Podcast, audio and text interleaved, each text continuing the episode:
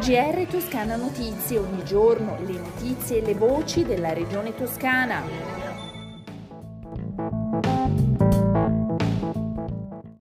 Mercoledì 29 settembre 2021, questo è il giornale radio di Toscana Notizie.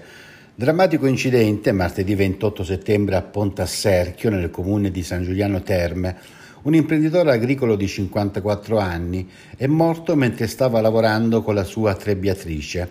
Il presidente della regione toscana, Eugenio Giani, esprime il suo cordoglio ma anche lo sgomento per l'ennesima vittima sul lavoro in Toscana.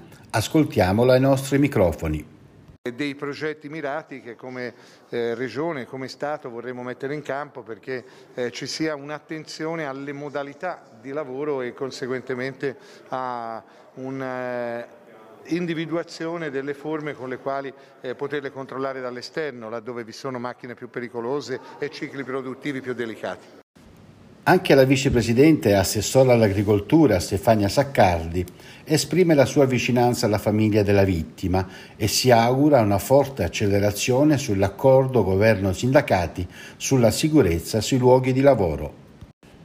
Effigital, la parola chiave dell'undicesima edizione dell'Internet Festival di Pisa ormai alle porte.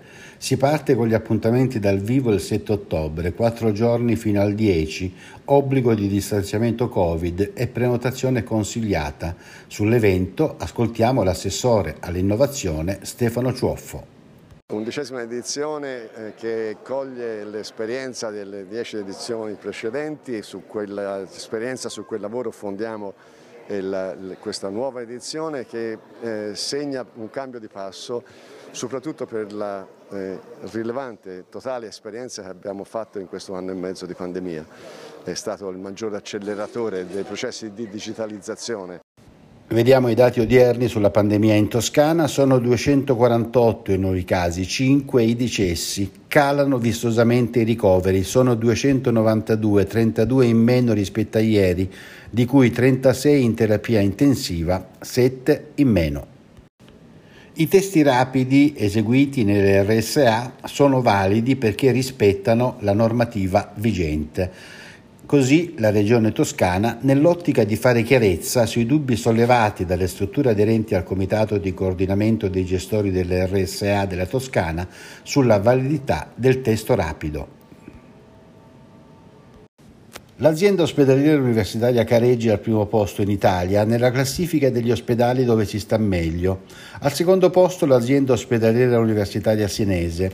A dirlo sono i medici, infermieri e personale amministrativo. Seguono nella gradatoria l'Istituto Nazionale dei Tumori, il San Raffaele e tutto questo emerge dai risultati di un super sondaggio sulle aziende top dove lavorare curato dalla piattaforma digitale Statista insieme al contributo dei lettori del Corriere della Sera.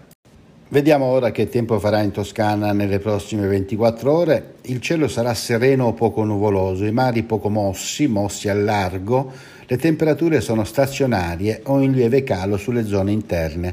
Con le previsioni del tempo, come di consueto, si conclude il GR di Toscana Notizie. A risentirci. GR Toscana Notizie, ogni giorno le notizie e le voci della regione toscana.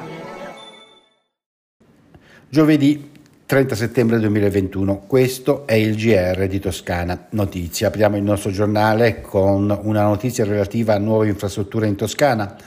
Un nuovo ponte una nuova viabilità tra Capraia e Limite e Montelupo Fiorentino. Domani, 1 ottobre, il presidente della regione toscana Eugenio Giani presenta i lavori e il cronoprogramma. Con lui ci sarà l'assessore alle infrastrutture Stefano Baccelli, il sindaco della città metropolitana di Firenze Dario Nardella e i sindaci dei comuni interessati alla nuova opera.